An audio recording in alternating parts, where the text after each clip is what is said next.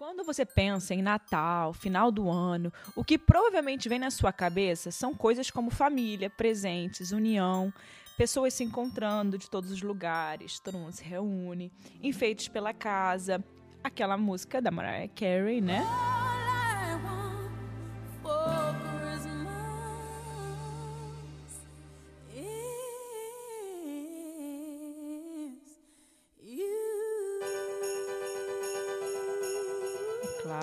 Não pode faltar. E por aí vai.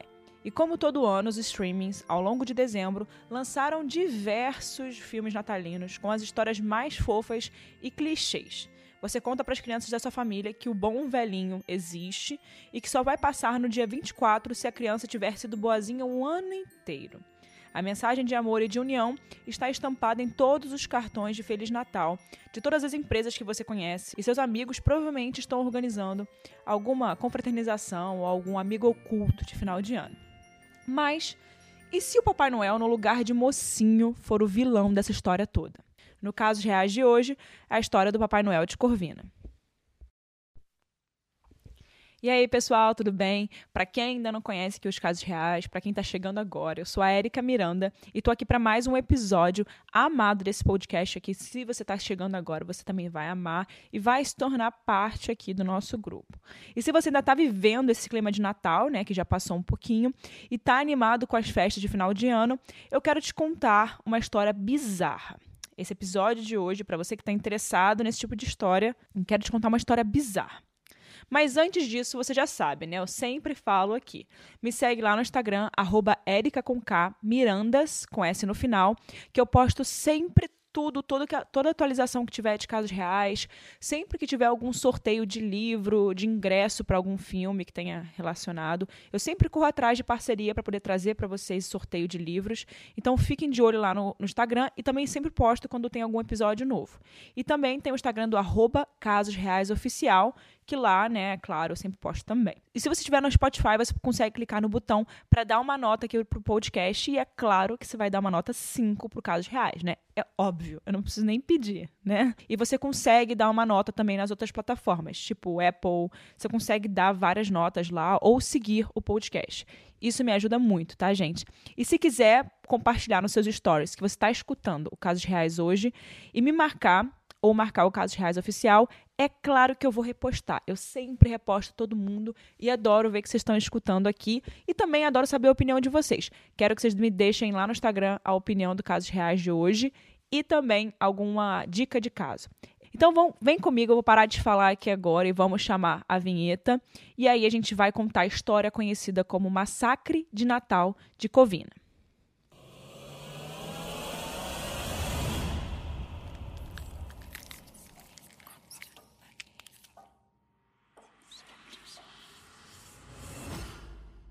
Era véspera de Natal, em 2008, num lugar conhecido como Covina, que fica na Califórnia.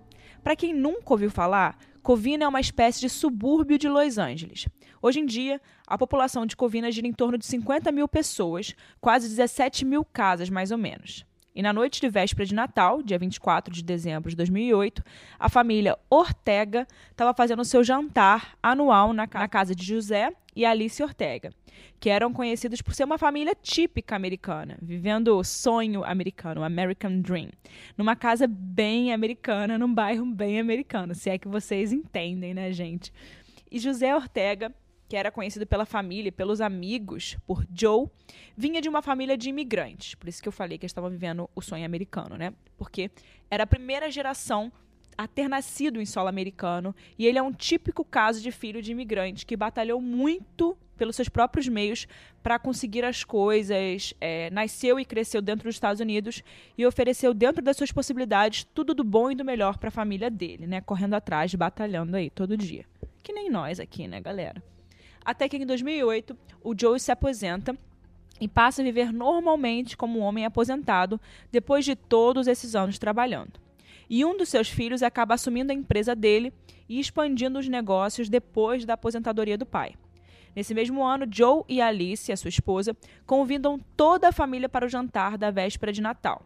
Que é uma tradição parecida com a do Brasil, mas tem ali as suas diferenças, né? Além do tempo, que é completamente diferente, é o oposto do Brasil, né? O clima, etc. É, Para quem não sabe, o nome dessa festa é conhecida como Christmas Eve nos Estados Unidos e em alguns outros países do mundo, como a Inglaterra, a Austrália e alguns outros. E nessa noite, dia 24 de dezembro de 2008, estava tudo pronto para o jantar da família. Joe e Alice estavam felizes por receber as pessoas. Os seus filhos, noras, netos, estava todo mundo por lá, todo mundo se reuniu, os primos, amigos também próximos. E tudo estava acontecendo como planejado. Eles receberam cerca de 20 e poucas pessoas naquele dia, ou seja, uma confraternização grande, uma família grande. Eles tinham a tradição de toda noite, né, na noite de Natal, jogar poker para distrair. Normalmente a gente faz amigo oculto, essas coisas. Eles jogavam poker. Então, alguns adultos estavam ali na sala de jantar, no meio do jogo. E todos os anos eles se reuniam, né, como eu disse, naquela noite e não seria diferente para jogar poker. Enquanto isso, as crianças estavam brincando pela casa. O restante dos adultos estavam conversando na sala e todos estavam muito felizes e confraternizando. Natal, né, gente? Quem não tá feliz?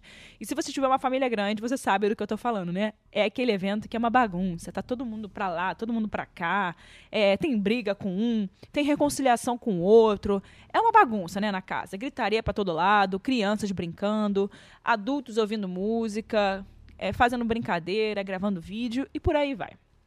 E quando deu por volta das 11h30 da noite, uma boa parte da família decidiu juntar as coisas para ir embora muito por causa do horário, né? Afinal de contas, já era tarde. E nesses países, é, normalmente as pessoas não ficam até tarde que nem a gente fica, né, gente? A galera às vezes faz as celebrações um pouco mais cedo e aí vai embora. E na tradição desses países, é na noite de Christmas Eve, dia 24, que o Papai Noel passa nas casas para deixar os presentes das crianças.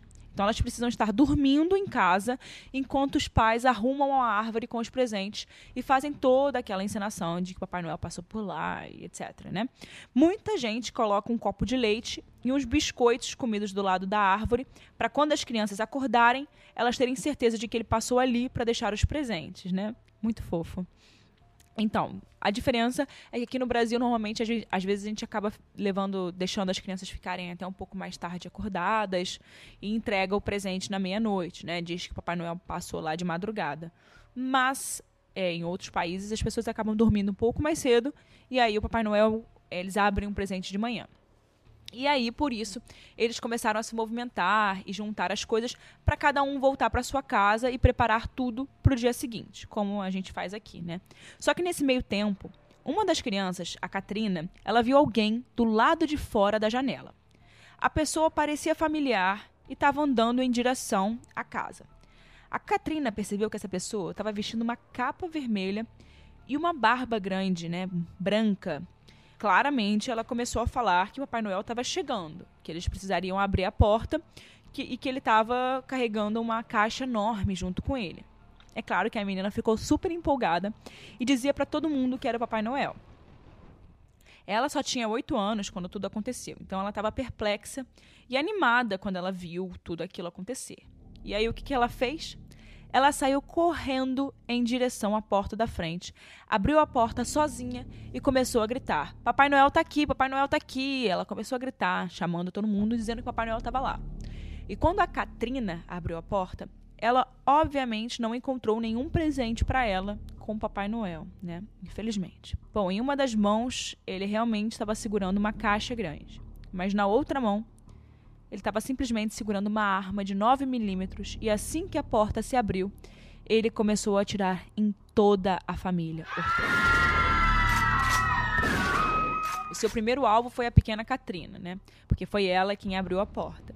Mas ela acabou ficando bem depois disso. O disparo não chegou a ser fatal para ela mas todos os outros membros da família Ortega foram atingidos. Em poucos minutos, uma noite de Natal em família acabou se tornando um show de horror e sangue.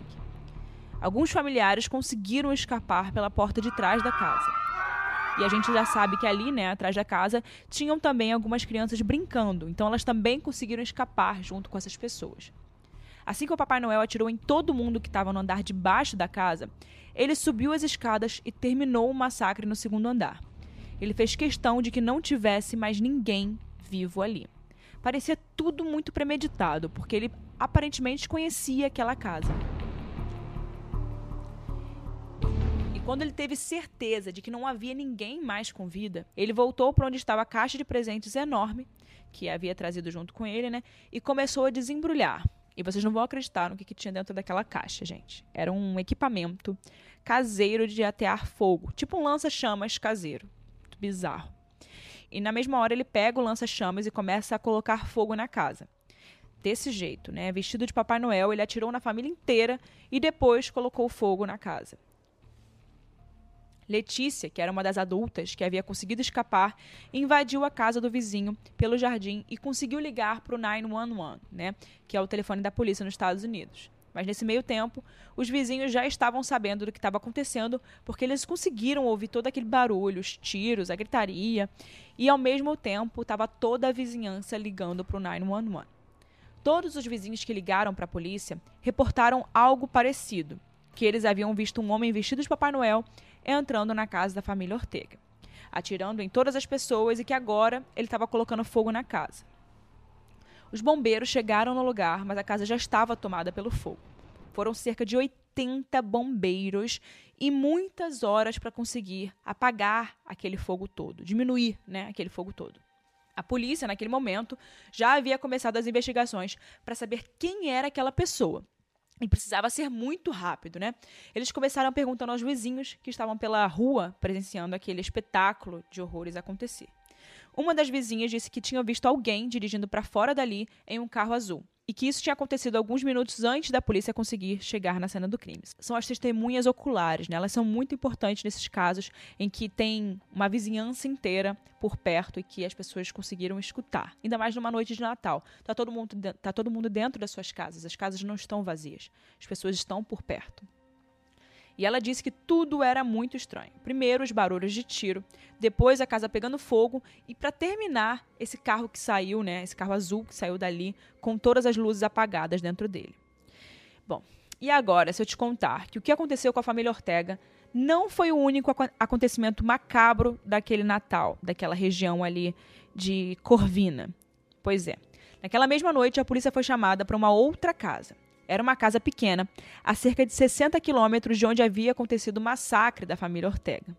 Um homem chamado Bruce Pardo foi encontrado morto com uma bala de 9 milímetros na cabeça, uma arma no colo e outra no chão, que estava próximo ao corpo dele. A polícia, na hora, cogitou a hipótese de que esse homem que estava morto no chão pudesse ter tentado se defender com uma arma, mas o atirador conseguiu atingir primeiro e deixou a arma ali e foi embora o que não fazia muito sentido, porque era a principal prova do crime, né? Afinal de contas. O ponto é que temos algumas questões aí. Dois crimes em dois lugares diferentes, com características muito parecidas, né? Numa região, digamos, próxima. 60 quilômetros é próximo. Primeiro, a família Ortega com seus corpos encontrados com tiros de 9 milímetros, a maioria deles na cabeça. Depois, Bruce Pardo com as mesmas características. A polícia claramente acreditava que ambos os casos estavam conectados. Mas tudo, na verdade, era um verdadeiro caos, né? Desde o início. Noite de Natal, pessoas mortas, um Papai Noel atirador que poderia estar por aí, né? Solto, fazendo outras famílias de, como vítimas, né? De vítimas. E um outro homem morto a 60 quilômetros. A polícia, super preocupada com todos esses acontecimentos, começou a investigar a história das vítimas envolvidas, porque, afinal de contas, alguma coisa poderia ser descoberta com essas informações. E nisso eles descobriram que Bruce cresceu naquela área, conhecida como Vale de São Fernando, e que ele foi para a faculdade de Ciência de Computação. Quando Bruce terminou a faculdade, ele começou a trabalhar como engenheiro de software. As coisas estavam indo bem para ele, mas ele era conhecido por ter relacionamentos amorosos muito complicados. Uma vez ele até deixou uma noiva esperando ele no altar. Não só a noiva, né? Toda a família dela e dele, porque era um casamento, né? Enfim. Até que em 2001, o Bruce entrou em outro relacionamento. Eles estavam juntos, mas ao mesmo tempo não estavam. Era um quase relacionamento, o que a gente chama aqui de ficar, né? No Brasil é, é conhecido como ficar, né? Na verdade. E o nome dessa mulher era Helena e eles estavam juntos há algum tempo. Não eram casados, não moravam juntos, mas estavam tendo uma espécie de relacionamento. Até que Helena engravidou de Bruce e eles tiveram um filho. Aqui no Brasil é namorido que se chama, né? Até que um dia, o Bruce estava tomando conta do seu filho enquanto a Helena estava na rua resolvendo algumas coisas. E quando ela volta para casa, ela vê o Bruce segurando a criança e a criança parecia meio mole nas mãos dele, sabe? Helena entrou super preocupada e perguntou para ele o que estava acontecendo. O Bruce disse que a criança escorregou e caiu na piscina. Então eles correram para a UTI mais próxima e o médico disse que Matthew, o filho deles, não estava nada bem e precisava ficar no hospital por algumas semanas. Eles contaram para o Bruce e para Helena que o filho dele sofreu um dano cerebral muito forte e que não conseguiria mais andar. Então Matthew, a criança, havia ficado literalmente paraplégico. Depois de um tempo, quando os médicos finalmente disseram que o quadro da criança era estável, o Bruce começou a aparecer cada vez menos no hospital. Ele e Helena acabaram terminando o relacionamento e ele decidiu que não queria mais ver seu filho. É simples assim, né? Provavelmente ele deve ter feito assim, né? Não quero mais saber de você nem do nosso filho, que acabou ficando paraplégico com um acidente onde só eu e ele estávamos presentes, né? Beijo, tchau. Ele, inclusive, parou de ajudar a Helena com as contas médicas que eram enormes, de acordo com o advogado dela. E Helena processou Bruce por essa negligência com a criança. Como ela ia pagar todas aquelas despesas médicas sozinha? E afinal, o pai precisa ajudar. Ninguém fez o filho sozinho, né? E ela acabou, claro, tendo ganho de causa em 2002 e recebeu uma quantidade de dinheiro de Bruce. Depois daquilo, eles realmente nunca mais se falaram. Dois anos se passaram e o Bruce é apresentado a uma mulher chamada Sylvia Ortiz. Sylvia era uma mulher independente, separada, tinha três filhas e conheceu Bruce. Eles acabaram se conhecendo, se gostando, e em 2006 eles se casam. A Sylvia e o Bruce faziam várias coisas juntos. Eles eram uma família aparentemente super feliz. Sempre estavam com as três filhas da Sylvia, planejando e fazendo coisas todos juntos. Eles moravam juntos em uma casa e viviam como uma família feliz. Tudo finalmente estava funcionando na vida de Bruce, apesar dele ter largado a família dele antiga. Até que Sylvie descobre que Bruce tem uma ex-esposa, um filho e que, além disso, o filho era paraplégico. Sim, é isso mesmo que vocês escutaram. E ela descobre porque simplesmente o Bruce nunca contou nada para ela sobre isso, né? Ele guardou esse detalhe, né? Esse pequeno detalhe. Imagina você se casar com um cara e ele não te contar que tem uma ex-mulher e um filho paraplégico. Bom, foi isso que aconteceu. E na verdade, parece que ela descobriu através de alguns documentos. Quando você tem filho nos Estados Unidos, você recebe meio que um auxílio do governo, alguns benefícios com alguns impostos, coisas do tipo, né? Isso eu não sei direito explicar, mas dá para ver ali em alguns documentos. E nesses documentos que a Silvia encontrou, o Bruce estava querendo ter esse direito de usufruir do auxílio, mas ele nem tinha contato com o filho, né? Ele nem cuidava do filho. Então a Sylvie encontra esses papéis e se questiona: quem é essa criança? Quem é essa mulher? Imagina. Agora imagina, do nada, cair uma bomba dessas no seu colo com um cara que você está morando junto, né? O que, que você faz? Uma coisa sobre Bruce que todos sabiam e percebiam, obviamente, era que ele era muito preocupado com o dinheiro. Ele sempre falava sobre isso com os amigos, com os colegas do trabalho, com a família.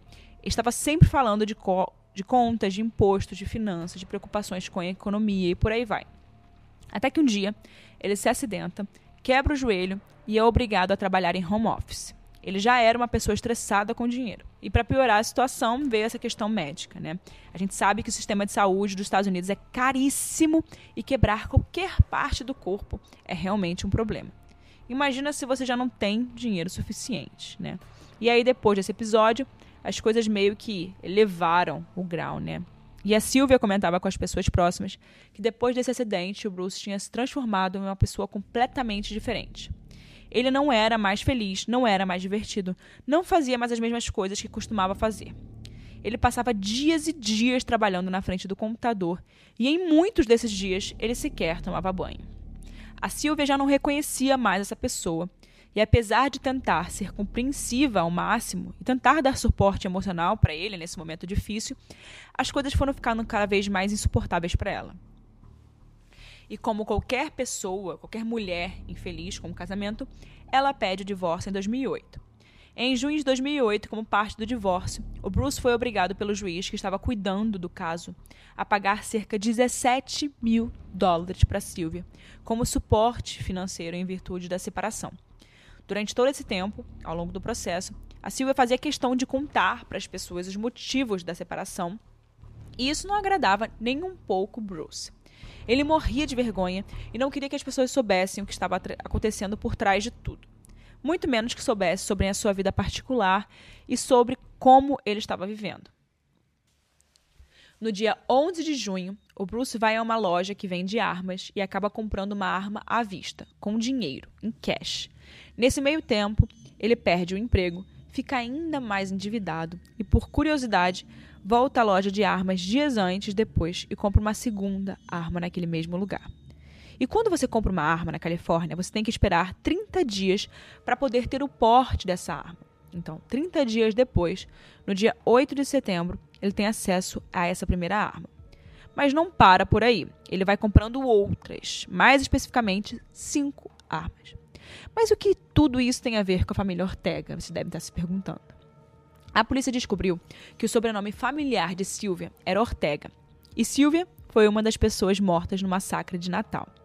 E o divórcio de Silvia e de Bruce foi concluído no dia 18 de dezembro de 2008, quase uma semana antes disso acontecer. Quando a polícia descobriu a separação e a relação de Sylvia e Bruce, eles investigaram eles investigaram mais a fundo para tentar descobrir se o Bruce era de fato o tal Papai Noel assassino.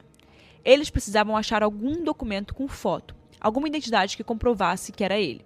O problema era que a maioria dos sobreviventes eram crianças e os adultos que haviam sobrevivido ainda estavam internados no hospital naquela altura.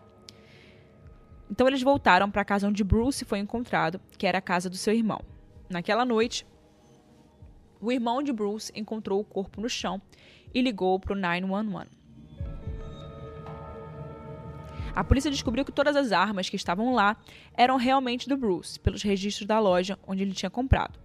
E perto da casa, um vizinho conta para a polícia que viu um carro muito suspeito estacionado a algumas quadras dali, e eles acreditavam que aquele carro não pertencia, não pertencia a nenhum dos vizinhos, até porque todo mundo se conhece naquela região.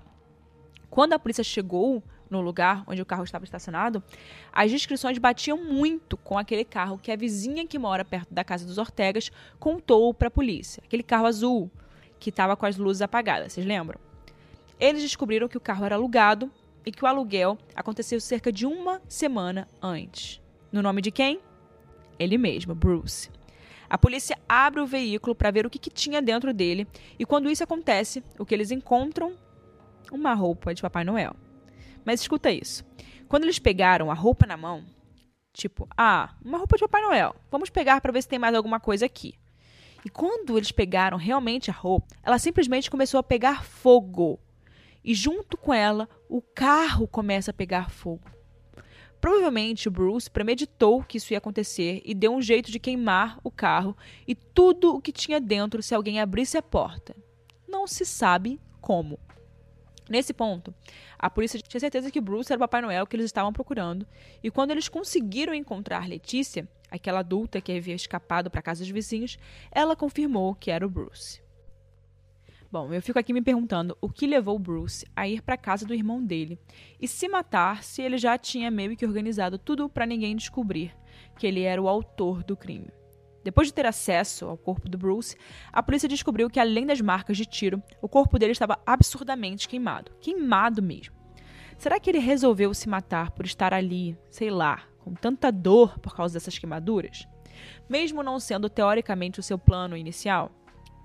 Bom, Letícia, a única filha de Joe e Alice que sobreviveu a esse massacre, participou de uma entrevista alguns anos depois, falando sobre como foi ter passado por tudo e como está a vida depois de tudo o que acabou acontecendo com ela e com Katrina, a sua filha, que foi a criança que viu Papai Noel através da janela e começou toda aquela história, né?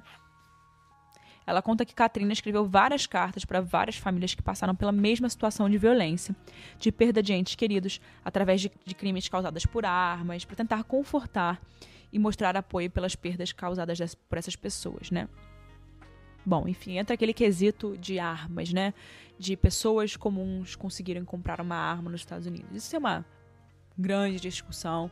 Não vou entrar nesse mérito, cada um pode ter a sua opinião. Nesse caso, nos Estados Unidos, né? Porque em outros países a gente não tem essa opção e não tem que dar nossa opinião, né? Afim, todo mundo pode dar sua opinião, se acha isso certo, se acha isso errado, mas a gente não pode de fato comprar uma arma, por exemplo, no Brasil. Se eu quiser hoje comprar uma arma, eu não posso ir numa lojinha e comprá-la, né?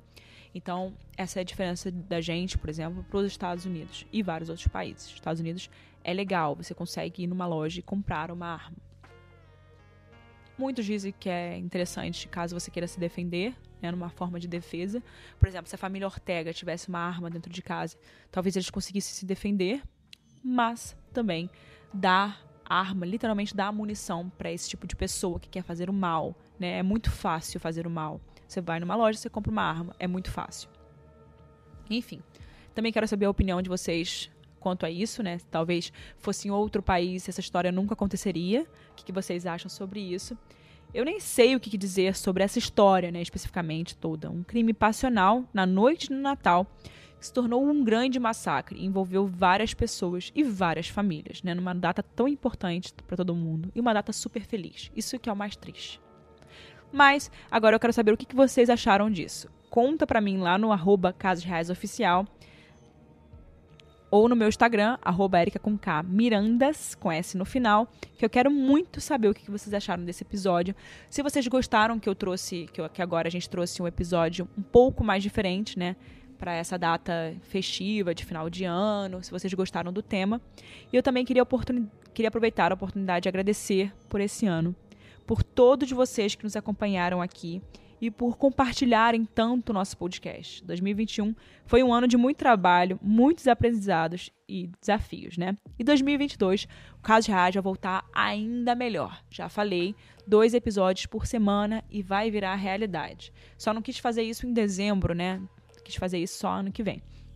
Então, um bom final de ano para todo mundo, com muito amor, felicidade e conquistas para todos nós. Né? Apesar do tema do podcast ser aqui um pouco pesado, vocês sabem que eu estou aqui sempre desejando melhor para todo mundo e que é muito importante a gente trazer esses temas para refletir sobre outros assuntos. Nesse caso, a reflexão é sobre as armas, né, gente? Então, Quero saber o que vocês acham desse caso todo. Esse episódio aqui está sendo gravado e editado pelo Podcast Lab, com roteiro e pesquisa de Hannah Ramos e a apresentação minha, Érica Miranda. Vale falar aqui que esse episódio foi a Hannah que deu como ideia. Eu sempre, tô, eu sempre trago é, dos meus directs, das mensagens que vocês me mandam, as ideias de podcast, né, dos episódios, e também algumas ideias de, que eu, de casos que eu achei, que eu procurei e que eu gosto né, de procurar. Mas esse daqui foi a ideia da Hannah e eu achei muito interessante trazer esse caso logo na época de Natal, né? E te vejo na próxima quarta-feira com mais um caso aqui no Casos Reais. Beijo, gente!